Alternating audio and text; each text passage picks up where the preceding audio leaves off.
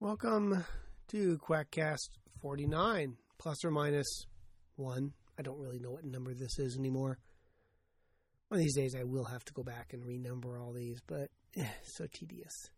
This is yet another Quackcast that is a somewhat of a redo of a science based medicine post. It's entitled Bought and Sold Who Should Pay for CME? There are two topics about which I am a crank. The first, as you might have guessed, is so called alternative medicine, and the other is pharmaceutical reps. Drug companies are somewhat schizophrenic.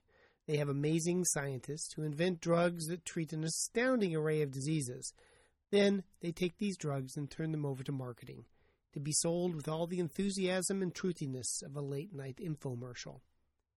In the spirit of openness, I will say that I have not talked to a drug rep in 20 years. As far as industry supported gifts and food, I have not taken a pen or eaten a pizza from industry in almost 30 years since I was a fourth year medical student. I have, I will admit, accepted one gift over the years. Years ago, when the Pfizer rep left, he sent me a Fleets enema with the Unasyn sticker on it. I still have that enema in my office, unused. But you never know when an enema might come in handy.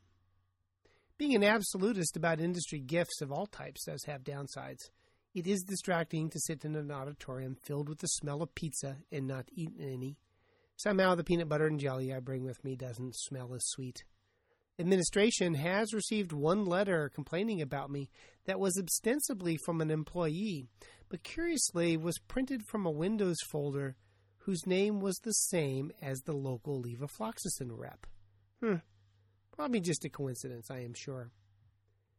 As an infectious disease fellow, I was the on call physicians for the hospital's antibiotic stewardship program, where expensive or problematic drugs had to be approved by the ID fellow before they could be released from the pharmacy. It was curious how there would be spikes in approval requests, often for drugs that the surgical resident couldn't pronounce correctly. There ain't no drug called ciprofloxacin, although there probably should be. Investigation would reveal that these spikes in requests occurred most frequently after one service or another had been treated to a good dinner by the drug rep. Hmm, funny thing that. Probably just another coincidence. Although people will say that they are not influenced by gifts. I remember once as an intern, late at night, trying to decide what antibiotic to give a patient. And I looked at my pen and thought, huh, I'll give that a try. And I prescribed what was embossed upon my pen. I got a call later from the pharmacy telling me Bic was not on the formulary. Thank you, thank you. I'll be here all night. Don't forget to tip your waitress. Over the years, it has been rare to find a physician as extremist as I am. It is curious since the literature supports the concept that interaction with pharmaceutical reps is detrimental to patient care. Docs who interact with reps are more likely to prescribe expensive and or inappropriate antibiotics and other drugs after being detailed. However, when pointed out, every doctor tells me the same thing. Ah, that may be true of others, but I'm not swayed by information provided by drug reps. Not me. It is one of those areas of science based medicine to which physicians are immune, and understandably so. I mean, really, who wants to jeopardize free pizza? Most of the literature on the topic is collected at nofreelunch.org, which appears to be under construction. It all may be publication bias, but I know of no reference that demonstrates improved patient care as a result of physicians interacting with drug companies. So imagine my surprise when someone comes out in favor of physician learning from pharmaceutical companies. Over at slate.com is Appetite for Instruction Why Big Pharma Should Buy Your Doctor Lunch Sometimes by a Jessica Wapner. The article starts out sedately enough quote, The war against industry sponsored medical education is in full tilt. End quote. War? Now, there's an interesting choice of words. I would have started the article by writing Physicians are finally reclaiming their integrity after whoring for 50 years. But hey, I have a dog in this fight. Quote, but with the mounting concern about ties between doctors and pharmaceutical industry, commercially supported medical education is being axed from hospitals and university medical centers around the country. Not only is this change unfortunate for anyone with a doctor, but it also doesn't make any sense. End quote. Well, it does make sense if you have bothered to read the extensive literature on the topic. The preponderance of data strongly suggests that medical practice and research is altered, and not necessarily for the better, by interaction with big pharma.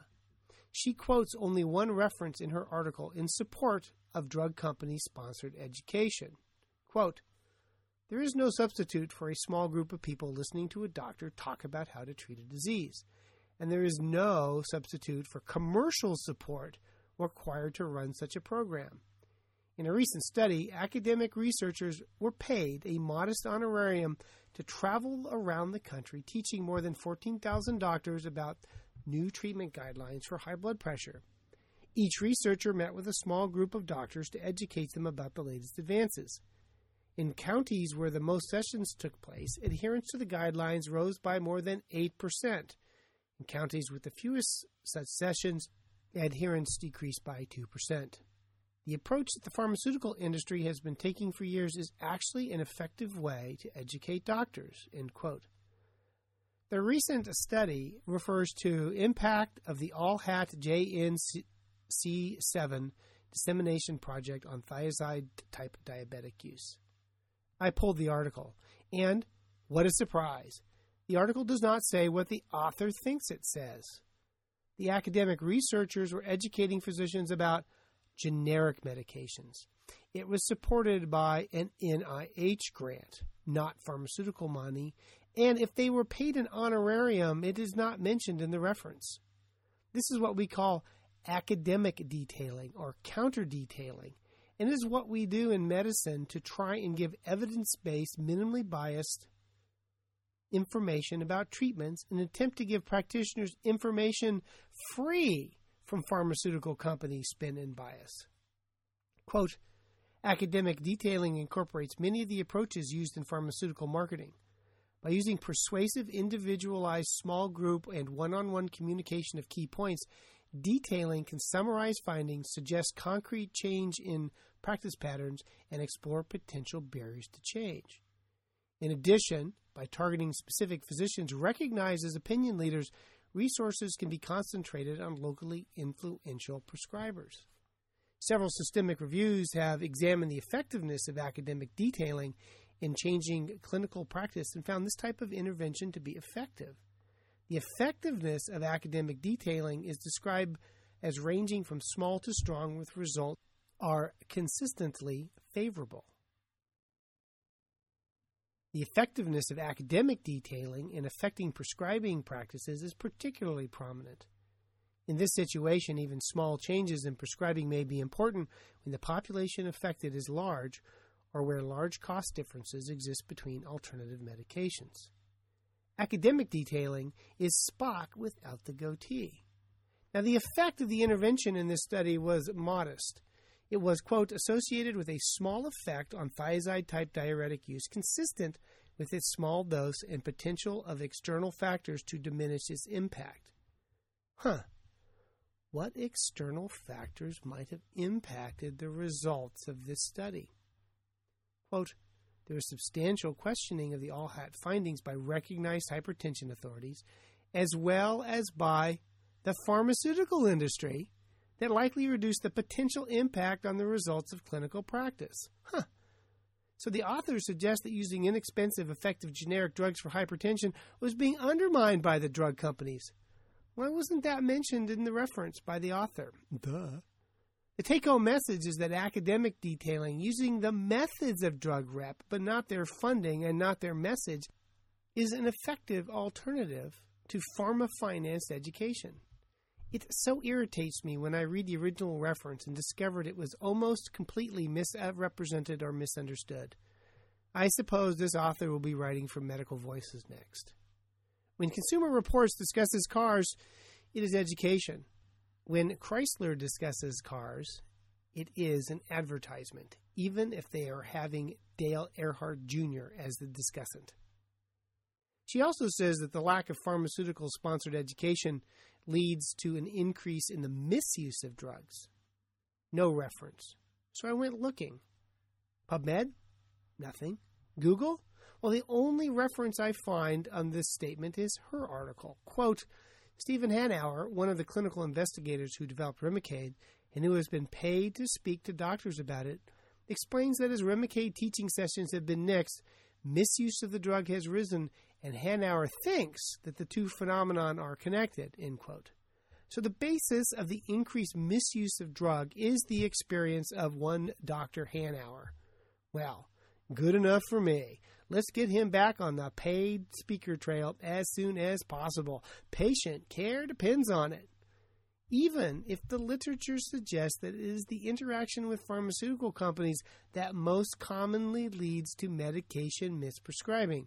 But hey, who are you going to believe? The published literature or the anecdotes of Dr. Hanauer? And he has been paid to speak. I hate to say this, but I kind of wonder how much. Because the money can be substantial. Quote, the largest median payments were for research, $6,593, speakers, 1430, range 118 to 154,000, consulting, $1,000, range 121 to 334,000, in unspecified purposes, $1,000, range 100 to 331,000 doctors can make some serious money talking for drug companies. I've always thought that as part of the mentioning of conflicts of interest at the start of a talk, speakers should be required to give the exact dollar amount of direct and indirect food, hotels, airfare, etc. payments that they have received. Does anybody think that $331,000 isn't going to buy something? I know if I were making this kind of cash as a speaker in this economy with current Medicare reimbursement, I would want to keep that cash cow alive as long as possible. But I really shouldn't suggest that others are subject to base motivations for their action. I am beginning to sound a wee bit too much like Mike Adams. Of course, if the drug company doesn't provide food, no one will come to the talks. Quote, but surely there must be other options. Can't doctors meet with experts in the absence of fancy cheese? Not necessarily. Teaching sessions often take place during the lunch hour. As Hanauer, who practices at the University of Chicago School of Medicine, describes, the elimination of paid lunches sent hungry doctors to the cafeteria instead of the lecture hall. Quote, but the lines were so long that they missed the conference, he says. So attendance to our Grand Rounds conference went to minuscule. Now the doctor has a sandwich, but he isn't up to date on how to treat a serious disease. That may sound silly, because it is, but it's often the mundane reality. There are sometimes times when the resident has to choose between lunch and a conference, Richard Goldberg, an oncologist at the University of South Carolina, wrote in an email. I just had to laugh. In my hospital system, administration takes education seriously, so there is lunch provided at grand rounds. We get a sandwich and a lecture. University of Chicago is evidently not all that serious about the school part of their title. Or, I don't know, try planning ahead. Let's see, it's Wednesday. We've had uh, grand rounds every Wednesday at noon for the last hundred years. Maybe I'll pack a sandwich. Please, if my doc doesn't have enough on the ball to plan for eating at a conference, I don't want them prescribing my Remicade. Of course, I don't know how I managed to keep up in my field with no pharmaceutical support. I can't read journals. I can't use websites like Medscape. I'm a paid blogger for Medscape, so of course I suggest them. I can't go to conferences. I can't listen to podcasts. I can't attend meetings. I can't do the MKSAP. Ah, poor me. There is such a wealth of educational opportunities in medicine to keep up that either you have to be stupid or lazy not to find them. All it takes is a little discipline and time to keep up. I spend about 24 hours a month on continuing medica- medical education. If you want a job that requires no CME, Perhaps you should be a naturopath or a homeopath. Part of being a physician, I'm sorry, is the endless education it takes to stay current. It's part of our responsibility. She continues, quote, the problem is that drugs have more and different uses than the FDA approved indications, and the only way that information can be disseminated is pharma sponsored education. The only way? Sure worked for Neurontin. Quote from the New England Journal of Medicine Parke-Davis, executive, reportedly told Franklin, I want you to be out there every day selling Neurontin. We all know Neurontin's not growing for adjunctive therapy Besides, that's not where the money is. Pain management. Now that's money. Monotherapy for epilepsy. That's money. We can't wait for physicians to ask. We need to get out there and tell them up front. Dinner programs, CME programs, consultantships all work great, but don't forget the one on one. That's where we need to be. Holding their hand and whispering in their ear, Neurontin for pain, Neurontin for monotherapy, Neurontin for bipolar, Neurontin for everything. I don't want to see a single patient coming off Neurontin before they've been using up to at least 4,800 milligrams a day. I don't want to hear that safety crap either. Have you tried Neurontin? Every one of you should take just one to see that there is nothing. It's a great drug. The Neurontin marketing plan consisted of general strategies such as the promotion of Neurontin use among high prescribing physicians and cultivation of thought leaders and tactical programs. Local physicians were recruited, trained, and paid to serve as speakers in peer to peer selling programs, which the company saw as one of the most effective ways to communicate our message. Academic leaders were solicited with educational grants, research grants, and speaking opportunities. Some received up to $158,000 over a four year period advisory boards and consultants were convened so that the firm could cultivate relationships with them and deliver a hard hitting message about Neurontin. Marketing tactics included education, publications, and research whose promotional intent was disguised, in addition to more transparent activities such as advertising and sales visits. Educational programs reflected the belief that medical education drives the market. Teleconferences involving practicing physicians were moderated by physicians who were paid as much as $176,000 over four years. Parke-Davis formed speakers bureaus and sought strong Neurontin advocates and users to speak locally for Neurontin. Unrestricted educational grants were made for nonprofit medical education companies that produced programs to discuss unapproved uses of Neurontin and to grant credit approved by the Accreditation Council for Continuing Medical Education. End quote. Yep, that's what I want for my continuing medical education. Programs that resulted in payments of more than 430 million to resolve criminal charges and civil liabilities. Of course, industry has learned their lesson. I can trust industry and my patient's life and health with the information about off label indications provided by industry that stands to profit from giving the information.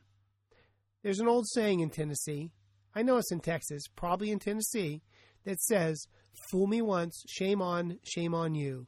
Fool me, you can't get fooled again. She concludes, quote, but the entanglement caused by the for profit drug development can't be undone by eliminating the free lunch. As one physician suggested, perhaps pharmaceutical companies should be required to pay for medical education. After all, if companies are going to unleash new drugs into the world, shouldn't they be responsible for teaching people how to use them? Ousting commercial support is creating a huge chasm in medical education, leaving doctors not only hungry, but also starve for knowledge. End quote. No, but it is a start. Physicians can take responsibility for their own education. I do. And the lunch isn't free. In the end, our patients pay for it. The price of drugs, in part, takes into account the cost of advertisement. Maybe you feel it is fine for the underinsured to pay $1,500 out of pocket for a 10 day course of linezolid, but somehow I have difficulty justifying my patients indirectly subsidizing my pizza and education. One argument is made that the drug companies are going to spend the money anyway, so it will not affect drug costs or promotion. It is an interesting rebuttal to an ethical question.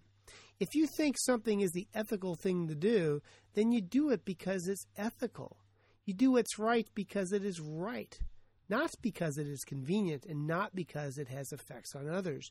You do the right thing because it's the right thing to do. And embarrassment and avoidance of embarrassment are strong human motivators.